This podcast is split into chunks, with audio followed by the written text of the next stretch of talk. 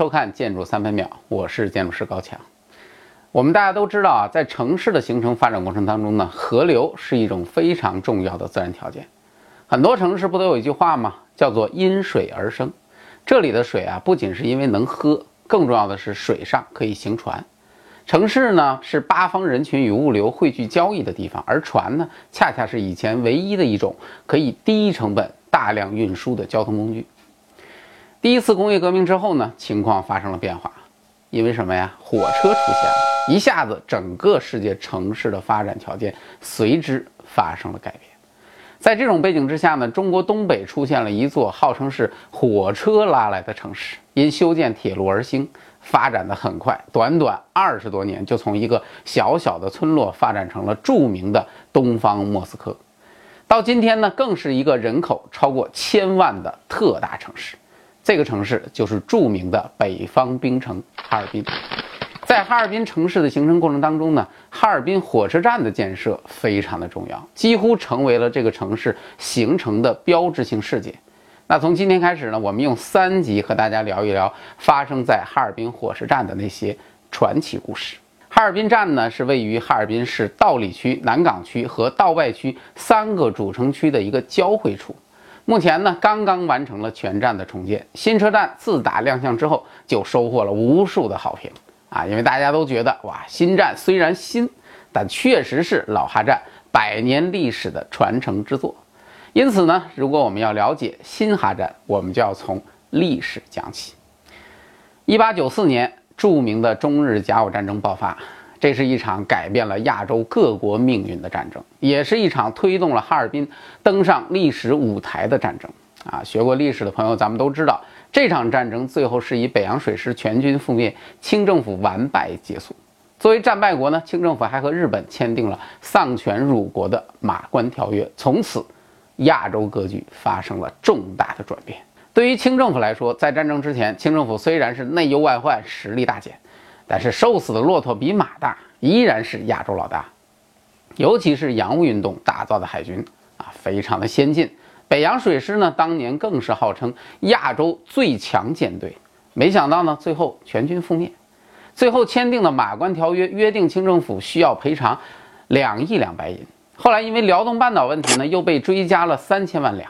再加上后期日本呢，哎，找借口搞出了各种各样名目众多的赔偿费用，最后实际的赔偿金额超过了三点三亿两白银，这个数字是两次鸦片战争赔款总额的十倍，而且是当年清政府年度财政收入的四倍。另外呢，马关条约当中呢还约定要清政府将辽东半岛、台湾和澎湖列岛都割让给日本。其中，台湾和澎湖呢，从此被日本殖民统治长达五十年，结果呢，就是孕育了今天众多的台独亲日分子。战争的失败，土地的丧失，巨额的赔款，所有的这一切，最终呢，成为了压垮清政府的稻草。从此，清政府成为各国口中的肥羊，逐渐走向了灭亡。而日本呢，正好相反。日本当时呢是依靠明治维新走出了一条富国强兵的道路，但对于打这场战争，对于日本来说啊，其实也是一种赌博。打仗说白了就是烧钱嘛，和中国打仗那更是需要烧很多钱。在甲午战争的后期，其实当时的日本已经濒临破产了，甚至打算向银行贷款打仗。如果不是清政府主动求和，这场战争最后的结果还不知道说是怎么样。不过日本赌赢了，最后赢得了巨额赔款。这笔钱呢，相当于当时日本年收入的五倍。日本依靠这笔巨资开始大搞军事扩张，从此彻底走上了军国主义的道路。尽管如此，马关条约还是让日本和当时的另外一个国家的矛盾摆到了桌面上，那就是沙俄。对于马关条约当中呢，原本约定的辽东半岛，清政府请当时的沙俄出面来协调啊，沙俄对此没有拒绝。而且纠结了他的好朋友德国、法国一起来出面反对，日本呢迫于当时的形势啊，只好同意了。不过从此就怀恨在心。沙俄呢当然不是什么好心肠去帮助清政府，真实的情况是他本身就一直对中国的东北地区垂涎三尺。在第二次鸦片战争之后呢，通过不平等条约已经从中国侵占了很多的土地，一直自认为是中国东北地区的老大。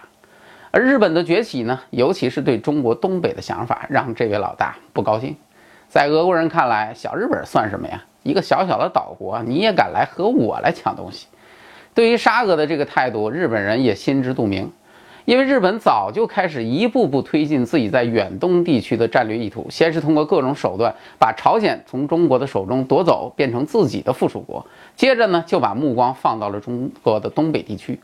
当然，日本人也明白啊，你要达到这个目的，那你就必须要搞定现任的老大沙俄。在这种情况之下，日俄战争一触即发。为了更方便的从中国东北掠夺财富，同时呢，也是为了准备和日本干仗。沙俄就开始推进他在中国东北地区的中东铁路修建计划。这条铁路那是一个相当厉害的战略布局。这个布局呢，就是将沙俄境内的西伯利亚铁路向东延续，从满洲里进入中国境内，向东呢经过哈尔滨到达绥芬河，最后进入到沙俄境内的海参崴。实际上，海参崴原本也是中国的地盘，那是在第二次鸦片战争的时候被沙俄给抢走了。从此呢，就成为了沙俄的一个很重要的军事基地。不仅如此，这个布局还有更加重要的一条支线，从哈尔滨出发，一路向南，直接到达中国的旅顺口。而旅顺口呢，是另外一个非常重要的军港。这下大家就很清楚了：如果中东铁路建成，控制了这条铁路以及沿线的城市，基本就控制了中国东北地区。而且还可以将沙俄的势力通过沿海的港口直接辐射到朝鲜和日本。而在这个布局当中呢，很明显，最为重要的城市就是中东铁路的中心哈尔滨。为了完成这个战略布局，1895年，沙俄就开始派人到东北地区勘测地形去了。但是呢，这事儿没通知清政府。清政府知道之后呢，表示慈禧很生气，后果很严重。毕竟你在我家里搞事情，好歹你总得征得我的同意吧。对于清政府的反对呢，沙俄也很听话啊，立刻找个借口把李鸿章弄到俄国，威逼利诱之下逼清政府签订密约。从此呢，必须明确允许沙俄独自修建中东铁路。当然，修铁路的钱和技术那都是沙俄来出。就这样，中东铁路开建。一八九八年六月九日，第一个火车站在哈尔滨香坊西建成，临时命名为哈尔滨站。这一天呢，也被后来俄国人定为中东铁路工程正式开始的日子。一九零三年七月十四日，中东铁路完全建成。第二年呢，新的哈尔滨站房在秦家岗建成投入使用，是中东铁路的总站和中央车站，也是当时呢全县唯一的一个一等站，命名为哈尔滨站。而原来在香坊的哈尔滨站呢，名字改为老哈尔滨站，后来又改为香坊站。这个新的哈尔滨站的设计就是哈尔滨火车站的第一代建筑设计。这个设计呢是由俄国建筑师基特维奇完成的，设计时间呢估计应该是在1902到1903年之间。俄国的建筑风格啊，实际上是长期以来受到欧洲的影响很大。而当时呢，俄国正和法国在度蜜月啊，他们搞那个法俄同盟，关系那是好的不得了。巴黎呢是整个欧洲时尚的中心，建筑也是如此。因此呢，沙皇对巴黎那是相当的崇拜啊，恨不得把俄罗斯都改成法国的样子。哈尔滨火车站设计的时候呢，西方世界正在搞一场轰轰烈烈的新艺术运动，新艺术运动的发起和中心啊都是法国。因此呢，主导设计的俄国人自然就会受到这场运动的影响。那么，什么是新艺术运动呢？新艺术运动呢，是工艺美术运动的延续，并且呢，成为了现代主义诞生的一个基础。啊，新艺术运动的本质上呢，其实啊，是对古典传统复兴风格更加彻底的反对，同时呢，也对工业革命带来的这种机械化的这种生产，也是持一个反对的态度。他强调的是采用来自自然界的形式，推崇手工制作的方式，而且呢，在构图和颜色上都受到了日本浮世绘的影响。那新艺术运动的建筑应该是什么样子的呢？给大家举几个例子啊，比如说法国巴黎的埃菲尔铁塔，还有西班牙大师高迪的米拉公寓啊，还有咱们的哈尔滨火车站。大家看一看，是不是觉得有点看不出门道啊？因为这些建筑看上去。好像完全不是属于一个门派的呀。